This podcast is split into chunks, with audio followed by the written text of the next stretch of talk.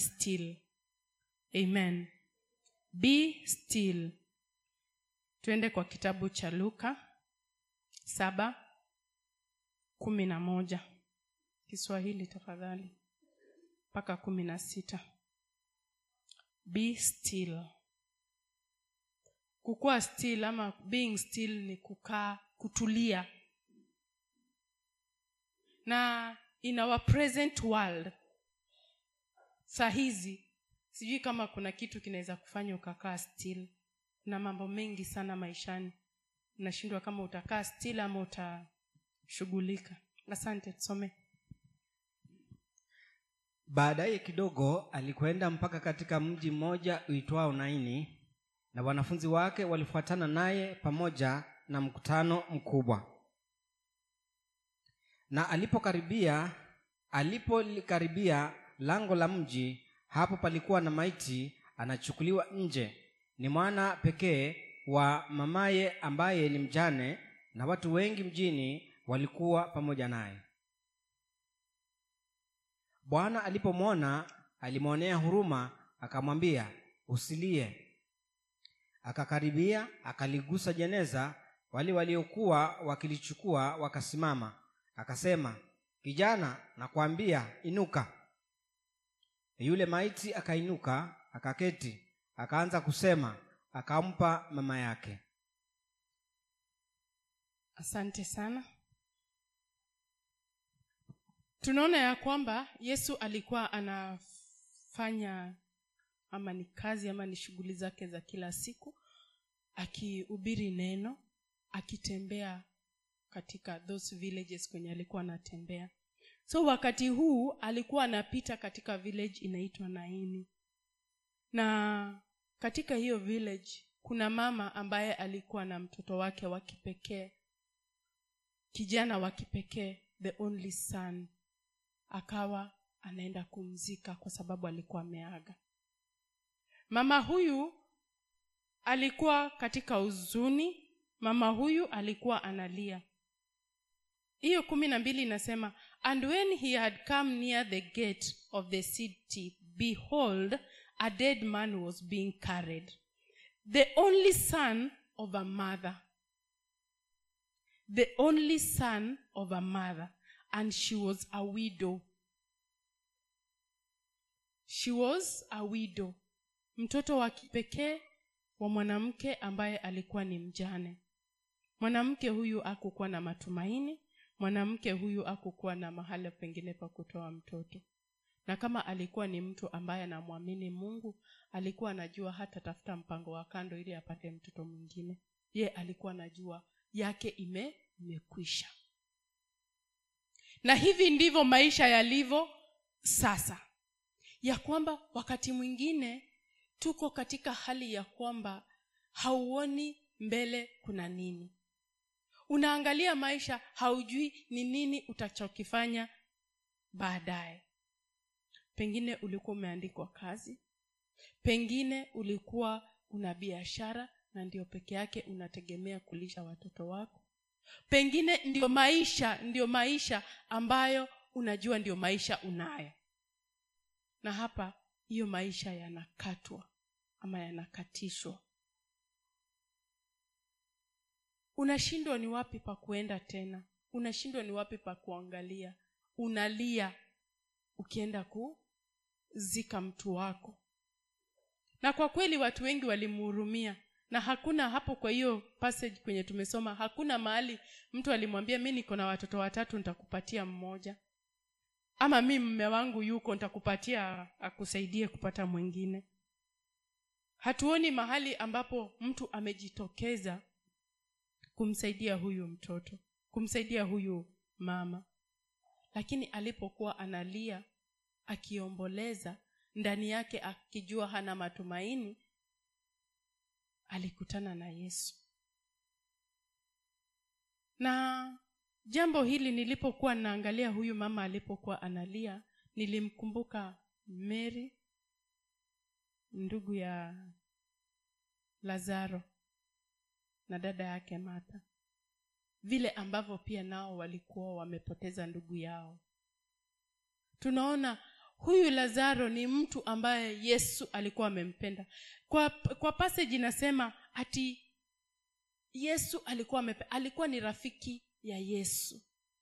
Naye yesu tunaona eh, katika john 11:35 inasema jesus wept. Yesu alilia so kulia kwa huyu mama hakukukuwa kulia kwa kwanza ama akukulia akukukuwa kunikulia kwa ajabu. So ilikuwa ni kitu ya kawaida. Katika uchungu mtu analia katika mapito magumu ama shida ambazo tunazipitia watu wanaugua watu wanalia. Tunapowapoteza wapendwa watu wanalia.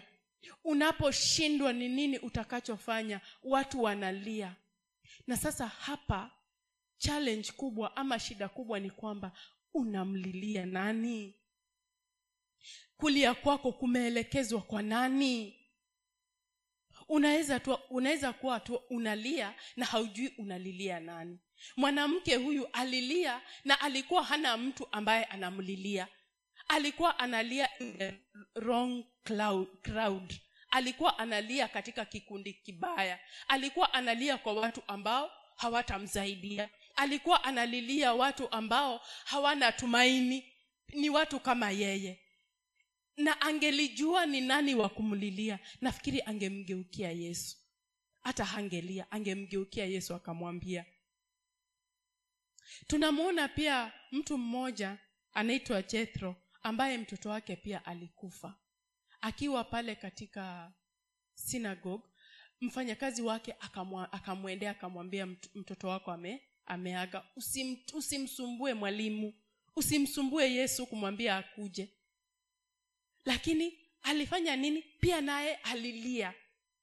Akijua mtoto wake ameaga. Lakini yeye tofauti yake na huyu mama ni kwamba yeye alijua anamlilia nani. Alienda kwa yesu. Alimkimbilia yesu na alikuwa anamlilia yesu akimwambia yesu am, amsaidie. Na akamwambia yesu kama tunaweza isoma luka tisa. Luka nane. 49 to 56 8 49 to 56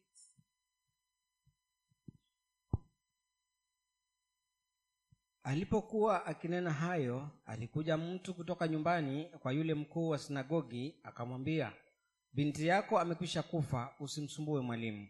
Mm-hmm. Lakini yesu aliposikia hayo alimjibu usiwe na hofu amini tu naye ataponywa. Alipofika nyumbani hakuruhusu mtu kuingia pamoja naye ila petro na yohana na yakobo na babaye yule mtoto na mamaye. Na watu wote walikuwa wakilia na kumwombolezea akasema msilie hakufa huyu bali amelala usingizi tu wakamcheka sana maana walijua ya kuwa amekwisha kufa. Akamshika mkono akapaza, akapaza sauti akisema kijana inuka.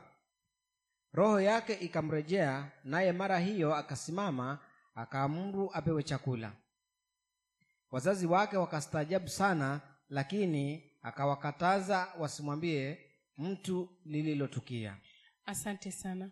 Tunaona ya kwamba alilia Ali, walikuwa wanalia. Lakini huyu mkuu wa sinagogi alikuwa miguuni pa yesu. Alikuwa mahala pasawa alikuwa analilia mahala pasawa tunaweza badilisha eh, mtazamo wetu. Tukaweze kujua tunapokuwa katika shida fulani tunapokuwa mahala fulani tukaweze kumlilia yesu. Tukaweze kwenda mahala pasawa pa kulilia. Nilikuwa nasikiliza mtu mwingine akiongea anatoa mambo yake ya kwake nyumbani. Siri za kwake nyumbani. Nikuje nikwambie he wini mr mwatata he one two nakwambia wewe kama nani? Wewe nakwambia will you help me change the man? No so unapojua mahala pa kulilia unafanya nini? Unarekebisha. Ama mungu anakusaidia anakuelekeza kwa yale unayostahili kuyafanya. Tusiwe ni watu wa kulia na kulia mahala ambapo ni pabaya. Ni kama kumwaga mtama kwa kuku wengi. Mungu akamwambia huyu mkuu wa sinagogi walipoingia ndani alipomwinua mtoto wake ama alipomwamsha mtoto wake alimwambia asiwaambie watu wowote. Mimi kitu kinanishangaza na huyu yesu. Huyu mtu amejulikana alikuwa amekufa na amefufuka ataonekana na watu na wasiambiwe. Watu watasema nini? Huyu ametoka wapi? Si lazima watu watajua so kuna jambo ya kwamba kuna mambo ambayo hata yakifanyika na mambo jambo linapofanyika lazima yesu atadhihirishwa. Lazima makuu yataonekana. Yale ambayo yesu amefanya yatajulikana. Wana wa israeli walipokuwa wana wanamtoroka wanatoroka farao wakienda kanan wakafika kwa red sea wakashindwa. They saw their problem. Musa akaona shida yao. Shida yao ilikuwa ni farao yuko nyuma red sea iko mbele. Wakashindwa what next? Wakashindwa shida zetu hizi sasa. Sisi tumeangamia. Hawa watu wametumaliza. Lakini yesu aliwaambia kitu. Eh, mungu aliwaambia kitu. Hiyo inapatikana ka- kwa second chronicles eh, 20 1 to 21 lakini tutasoma tu 16 and 17 16 and 17 second chronicles 20 16 and 17 lakini ukitaka stori yote 1 to 20 second chronicles 20 16 and 17 second chronicles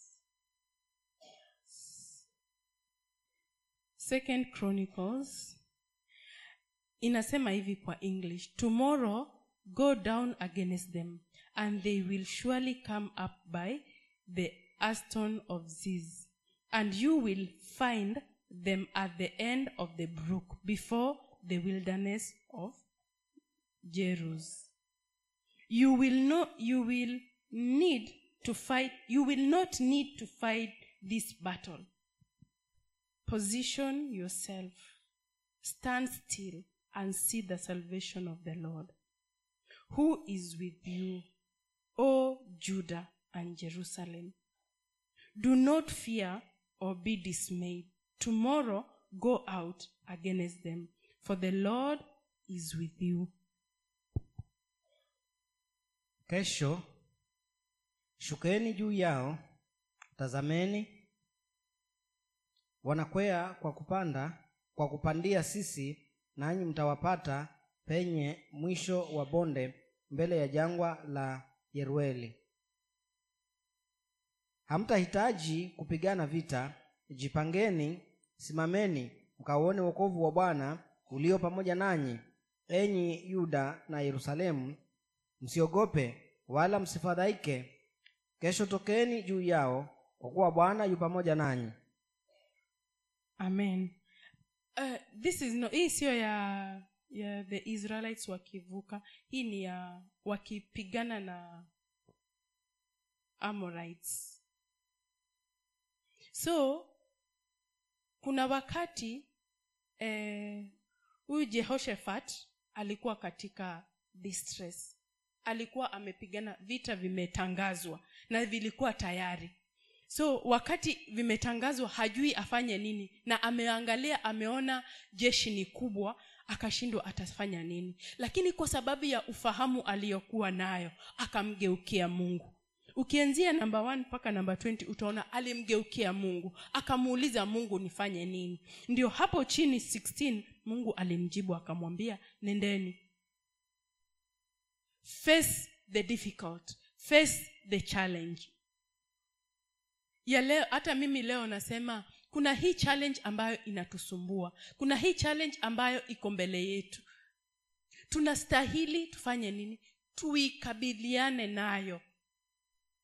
Hatutatoroka kwa sababu tunaishi katika ulimwengu wa shida.